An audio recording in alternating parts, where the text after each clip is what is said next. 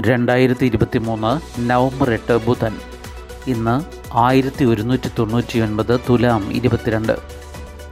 വാർത്തകൾ വായിക്കുന്നത് ജി രവി.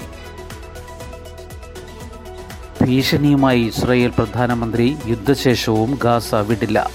ഗാസയുടെ നിയന്ത്രണം ഏറ്റെടുക്കുമെന്ന് നെതന്യാഹു. ഗാസ കുഞ്ഞുങ്ങളുടെ ശ്മശാനമെന്ന് യു എൻ സെക്രട്ടറി ജനറൽ. കുഞ്ഞുങ്ങളുടെ ശ്മശാനമെന്ന U N secretary general Antonio Guterres വേദനയോടെ പരാമർശിച്ച ഗാസയിൽ പരിപൂർണ അധിനിവേശം ലക്ഷ്യമിട്ട് ഇസ്രായേൽ പ്രധാനമന്ത്രി ബെന്യമിൻ നെതന്യാഹുവിന്റെ യുദ്ധാനന്തര പദ്ധതി. അനിശ്ചിതകാലത്തേക്ക് ഗാസയുടെ നിയന്ത്രണം ഏറ്റെടുക്കുമെന്ന് യു എസിലെ എ ബി സി ചാനലിൽ നൽകിയ അഭിമുഖത്തിൽ നെതന്യാഹു പറഞ്ഞു. പലസ്തീന്റെ ഭാഗമായ വെസ്റ്റ് ബാങ്കിൽ ഇസ്രായേൽ അധിനിവേശം തുടരുന്നതിനിടെയാണ് ഗാസയിലും സമാന നീക്കം നടത്തുമെന്ന് പ്രധാനമന്ത്രി വെളിപ്പെടുത്തിയത്. ഹമാസ് അല്ല ഗാസയുടെ കാര്യം നോക്കേണ്ടതെന്നും നെതന്യാഹു പറഞ്ഞു. അതേസമയം ഗാസയിലെ ജനങ്ങൾക്ക് സഹായമെത്തിക്കാനും ബന്ദികളുടെ മോചനത്തിനുമായി യുദ്ധത്തിൽ ഹ്രസ്വ ഇടവേള നൽകാനുള്ള സന്നദ്ധത നെതന്യാഹു അറിയിച്ചു. മാനുഷിക പരിഗണനയോടെയുള്ള യുദ്ധവിരാമം തന്നെ വേണമെന്ന് U N president Joe Biden phone സംഭാഷണത്തിൽ നദന്യഹുവിനോട് ആവശ്യപ്പെട്ടെങ്കിലും ഇക്കാര്യത്തിൽ അഭിപ്രായ ഐക്യമുണ്ടായില്ലെന്ന് വൈറ്റ് ഹൗസ് അറിയിച്ചു. ഒരു മാസമായി ഇന്ധനം ലഭിക്കാതെ സേവന മേഖലയാകെ സ്തംഭിച്ചത് ഗാസയിലെ ഇരുപത്തിമൂന്ന് ലക്ഷം പാലസ്തീൻകാരുടെ ജീവിതം അപകടത്തിലാക്കിയെന്ന് U N secretary general Antonio Guterres പറഞ്ഞു. ഗാസ ഇപ്പോൾ കുഞ്ഞുങ്ങളുടെ ശ്മശാനമാണ്. ഒരു മാസത്തിനിടെ നാലായിരത്തി ഇരുന്നൂറ്റി മുപ്പത്തിയേഴ് കുട്ടികൾ കൊല്ലപ്പെട്ടതായാണ് ഗാസയിലെ ആരോഗ്യ മന്ത്രാലയത്തിന്റെ കണക്ക്. ഓരോ ദിവസവും ശരാശരി നൂറ്റി മുപ്പത്തിനാല് കുട്ടികൾ എന്നതാണ് മരണനിരക്ക്. ഗാസ സിറ്റി പൂർണമായി വളഞ്ഞ ഇസ്രായേൽ സേന ജനങ്ങൾക്ക് നഗരം വിട്ട് തെക്കൻ ഗാസയിലേക്ക് പോകാൻ ഇന്നലെ രാവിലെ പത്ത് മുതൽ ഉച്ചയ്ക്ക് രണ്ട് വരെ സമയം അനുവദിച്ചു. വടക്കൻ ഗാസയിൽ ഹമാസ് താവളം പിടിച്ചെന്നും ഭൂഗർഭ തുരങ്കത്തിലുള്ളവർക്കായി തിരച്ചിൽ നടത്തുകയാണെന്നും ഇസ്രായേൽ സേന അറിയിച്ചു. മധ്യ ഗാസയിലെ ദൈറൽ ബലാഹിൽ വീടുകൾക്ക് നേരെ ഇസ്രായേൽ ആക്രമണം നടത്തിയതായി അൽ ജസീറ ചാനൽ റിപ്പോർട്ട് ചെയ്തു. അതിനിടെ ലെബനിലെ സാധാരണക്കാരുടെ ജീവനെടുത്താൽ ഇസ്രായേലിലെ മരണസംഖ്യ ഇരട്ടിയാക്കുമെന്ന് ഹിസ്ബുല്ല വിഭാഗം മുന്നറിയിപ്പ് നൽകി. ഷോക്കേസിൽ വയ്ക്കേണ്ടവരല്ല ആദിവാസികളെന്ന് മന്ത്രി രാധാകൃഷ്ണൻ. കേരളീയത്തിന്റെ ഭാഗമായി കേരള ഫോക്ലോർ അക്കാദമി ഒരുക്കിയ ലിവിംഗ് മ്യൂസിയത്തിൽ ആദിവാസി വിഭാഗങ്ങളെ പ്രദർശന വസ്തുവാക്കിയതിൽ സാംസ്കാരിക വകുപ്പിന് കീഴിലുള്ള ഫോക്ലോർ അക്കാദമിയെ വിമർശിച്ച് പട്ടിക വിഭാഗ വികസന മന്ത്രി കെ രാധാകൃഷ്ണൻ. ആദിവാസികൾ ഷോക്കേസിൽ വയ്ക്കേണ്ടവരല്ലെന്നും ആദിവാസി സമൂഹത്തെ പ്രദർശന വസ്തുവായി കാണുന്നത് തെറ്റാണെന്നും മന്ത്രി രാധാകൃഷ്ണൻ ചേലക്കരയിൽ പറഞ്ഞു. ആദിവാസികളുടെ ജീവിത രീതികൾ കല സംസ്കാരം ഭക്ഷണ രീതികൾ എന്നിവ മറ്റുള്ളവരെ പരിചയപ്പെടുത്തുന്നതിൽ തെറ്റില്ല. കേരളീയം പരിപാടിയിൽ വിവാദമായ സംഭവങ്ങൾ നേരിൽ കാണുകയോ കേൾക്കുകയോ ചെയ്തിട്ടില്ല. എങ്കിലും തദ്ദേശവാസികളെ അവഹേളിക്കും വിധം എന്തെങ്കിലും ഉണ്ടായിട്ടുണ്ടെങ്കിൽ നടപടിയെടുക്കണമെന്ന് ഫോക്ലോർ അക്കാദമിയോട് ആവശ്യപ്പെട്ടിട്ടുണ്ട് എന്നും മന്ത്രി പറഞ്ഞു. വിഷയത്തിൽ സാംസ്കാരിക മന്ത്രി സജി ചെറിയാൻ പ്രതികരിച്ചിട്ടില്ല. ആരോടും റിപ്പോർട്ട് ആവശ്യപ്പെട്ടിട്ടില്ലെന്നും ഫോക്ലോർ അക്കാദമി ചെയർമാൻ നിലപാട് വ്യക്തമാക്കിയിട്ടുണ്ടെന്നും സാംസ്കാരിക മന്ത്രിയുടെ ഓഫീസ് അറിയിച്ചു.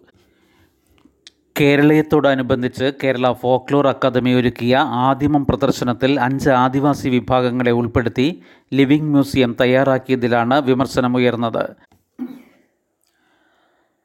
മൊബൈൽ ഫോൺ ഉള്ളവർക്ക് ഇനി unique I D. Phone number തട്ടിപ്പിൽ ഉൾപ്പെട്ടാൽ ഐ ഡി വഴി ആളെ കണ്ടെത്താം. മൊബൈൽ ഫോൺ ഉപയോക്താക്കൾക്ക് തിരിച്ചറിയൽ ആവശ്യങ്ങൾക്കായി സവിശേഷ തിരിച്ചറിയൽ നമ്പർ വരുന്നു. ഈ വർഷം അവസാനത്തോടെ ഇത് നിലവിൽ വന്നേക്കുമെന്ന് ടെലികോം വകുപ്പിലെ ഉന്നത ഉദ്യോഗസ്ഥൻ പറഞ്ഞു. ഒരാൾക്ക് പല ഫോൺ നമ്പറുകൾ ഉണ്ടാകാമെങ്കിലും യുണീക്ക് ഐ ഡി ഒന്നേ ഉണ്ടാകൂ. ആയുഷ്മാൻ ഭാരത് പദ്ധതിയിലെ പതിനാലക്ക ഡിജിറ്റൽ ഐ ഡിക്ക് സമാനമായിരിക്കും ഇതും. സൈബർ തട്ടിപ്പുകൾ തടയുകയാണ് പ്രധാന ലക്ഷ്യം. ഏതെങ്കിലും ഒരു ഫോൺ നമ്പർ തട്ടിപ്പിൽ ഉൾപ്പെട്ടാൽ തിരിച്ചറിയൽ ഐ ഡി ഉപയോഗിച്ച് ആളെ കണ്ടെത്താം. ഒരാളുടെ പേരിലുള്ള വിവിധ സിം കാർഡുകൾ വാങ്ങിയ സ്ഥലം ഉപയോഗിക്കുന്ന സ്ഥലം എന്നതടക്കമുള്ള വിവരങ്ങൾ കണ്ടെത്താനുമാകും. കുടുംബാംഗത്തിന് ഉപയോഗിക്കാനാണ് സിമെങ്കിൽ അക്കാര്യവും അറിയിക്കേണ്ടി വരും. ഒൻപത് സിം വരെ ഒരാളുടെ പേരിലെടുക്കാം ജമ്മു കാശ്മീരിലും വടക്ക് കിഴക്കൻ സംസ്ഥാനങ്ങളിലും ഇത് ആറാണ്. ഈ പരിധിയിൽ കൂടുതലുള്ള സിം സറണ്ടർ ചെയ്യണം. ഒരാൾക്ക് അനുവദനീയമായതിലേറെ സിം കാർഡുകൾ ഉണ്ടെന്ന് ബോധ്യപ്പെട്ടാൽ എല്ലാ കണക്ഷനുകൾക്കും റീ വെരിഫിക്കേഷൻ ഉണ്ടാകും. സിം എടുക്കാനായി ഉപയോക്താക്കൾ ടെലികോം കമ്പനികൾക്ക് നൽകുന്ന ചിത്രങ്ങൾ ആർട്ടിഫിഷ്യൽ ഇന്റലിജൻസ് സംവിധാനമായ അസ്ത്ര ഉപയോഗിച്ച് പരിശോധിക്കും. അറുപത്തിനാല് ലക്ഷം സിം കാർഡുകൾ അസ്ത്ര വഴി റദ്ദാക്കിയിട്ടുണ്ട്. രജിസ്ട്രേഷൻ എടുക്കുന്ന സിം കാർഡ് ഡീലർമാർക്ക് മാത്രമേ വിൽപ്പന നടത്താനാകൂ എന്ന ചട്ടം അടുത്ത മാസം ഒന്നിന് പ്രാബല്യത്തിൽ വരും.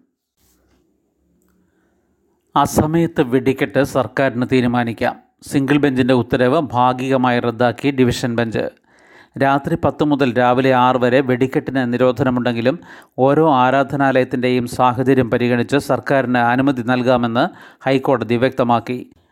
ആരാധനാലയങ്ങളിൽ അസമയത്ത് പടക്കം പൊട്ടിക്കുന്നത് നിരോധിച്ച സിംഗിൾ ബെഞ്ചിന്റെ ഇടക്കാല ഉത്തരവ് ഭാഗികമായി റദ്ദാക്കിയാണ് chief justice A J Desai justice V G Arun എന്നിവരുൾപ്പെട്ട division ബെഞ്ചിന്റെ ഉത്തരവ്.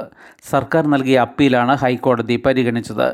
ആരാധനാലയങ്ങളിൽ അസമയത്ത് പടക്കം പൊട്ടിക്കരുതെന്ന സിംഗിൾ ബെഞ്ചിന്റെ ഉത്തരവിൽ സുപ്രീം കോടതി വിധിയുടെ അടിസ്ഥാനത്തിൽ വ്യക്തത വരുത്തിയ ഡിവിഷൻ ബെഞ്ച് എല്ലാ ജില്ലകളിലെയും ആരാധനാലയങ്ങളിൽ പരിശോധന നടത്തി അനധികൃതമായി സൂക്ഷിച്ചിരിക്കുന്ന പടക്കങ്ങൾ പിടിച്ചെടുക്കാനുള്ള സിംഗിൾ ബെഞ്ചിന്റെ നിർദ്ദേശവും റദ്ദാക്കി.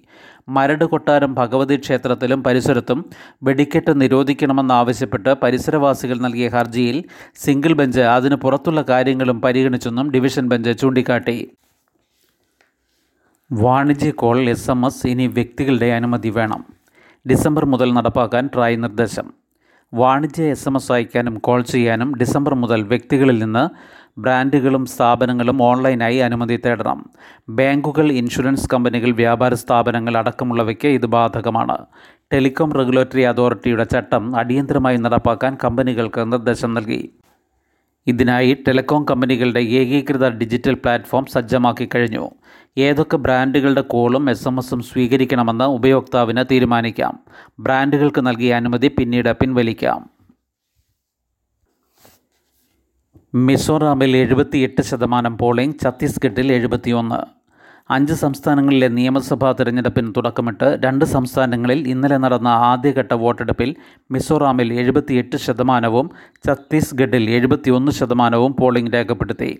മിസോറാമിൽ തിരഞ്ഞെടുപ്പ് ശാന്തമായിരുന്നു. ഛത്തീസ്ഗഡിൽ നേരിയ തോതിൽ ആക്രമണങ്ങളുണ്ടായി. അവിടുത്തെ സുക്മ നാരായൺപൂർ ബീജാപൂർ കങ്കർ ജില്ലകളിലുണ്ടായ ആക്രമ സംഭവങ്ങളിൽ നാല് സുരക്ഷാ ഉദ്യോഗസ്ഥർക്ക് പരിക്കേറ്റു. മിസോറാമിലെ മുഴുവൻ സീറ്റുകളിലേക്കുമാണ് ഇന്നലെ തിരഞ്ഞെടുപ്പ് നടന്നത്. ആകെ സീറ്റുകൾ നാൽപ്പത്. പതിനെട്ട് വനിതകൾ ഉൾപ്പെടെ നൂറ്റി എഴുപത്തി നാല് പേർ മാറ്റുരച്ച മത്സരത്തിന് ആയിരത്തി ഇരുന്നൂറ്റി എഴുപത്തി ആറ് പോളിംഗ് സ്റ്റേഷനുകളാണ് സജ്ജീകരിച്ചിരുന്നത്. ഛത്തീസ്ഗഡിൽ ഇരുപത് മണ്ഡലങ്ങളിലാണ് ഇന്നലെ തിരഞ്ഞെടുപ്പ് നടന്നത്. നക്സൽ ഭീഷണിയും വോട്ടെടുപ്പ് ബഹിഷ്കരണ ആഹ്വാനവും കാരണം രണ്ട് സമയത്താണ് വോട്ടെടുപ്പ് നടന്നത്. പത്ത് മണ്ഡലങ്ങളിലേക്ക് രാവിലെ ഏഴ് മുതൽ ഉച്ചയ്ക്ക് മൂന്ന് വരെയും ബാക്കിയിടങ്ങളിൽ രാവിലെ എട്ട് മുതൽ അഞ്ച് വരെയും. സുരക്ഷയ്ക്ക് ഒരു ലക്ഷത്തോളം സൈനികരെ വിന്യസിച്ചിരുന്നു. ഇരുപത്തിയഞ്ച് വനിതകൾ ഉൾപ്പെടെ ഇരുന്നൂറ്റി മുപ്പത്തി മൂന്ന് സ്ഥാനാർത്ഥികളാണ് മത്സരിച്ചത്. മിസോറാമിൽ രണ്ടായിരത്തി പതിനെട്ടിലെ തിരഞ്ഞെടുപ്പിൽ എൺപത് പോയിന്റ് പൂജ്യം മൂന്നായിരുന്നു പോളിംഗ്.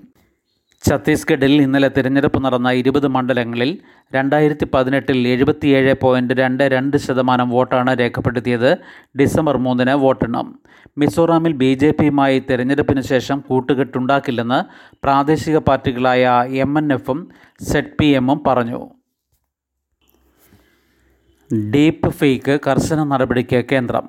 മുപ്പത്തിയാറ് മണിക്കൂറിനുള്ളിൽ നീക്കം ചെയ്തില്ലെങ്കിൽ സേഫ് ഹാർബർ പരിരക്ഷ നഷ്ടമാകും. നടി രശ്മിക മന്ദാനയുടെ ഡീപ്പ് ഫേക്ക് വീഡിയോ പ്രചരിച്ചതിന് പിന്നാലെ കർശന നടപടിയെടുക്കാൻ സമൂഹ മാധ്യമങ്ങൾക്ക് കേന്ദ്ര സർക്കാർ നിർദ്ദേശം നൽകി. ഡീപ്പ് ഫേക്ക് ദൃശ്യങ്ങൾ ആരെങ്കിലും ശ്രദ്ധയിൽപ്പെടുത്തിയാൽ മുപ്പത്തിയാറ് മണിക്കൂറിനുള്ളിൽ നീക്കം ചെയ്യണമെന്നാണ് രണ്ടായിരത്തി ഇരുപത്തി ഒന്നിലെ ഐ ടി ചട്ടം അനുസരിച്ച് നിർദ്ദേശം.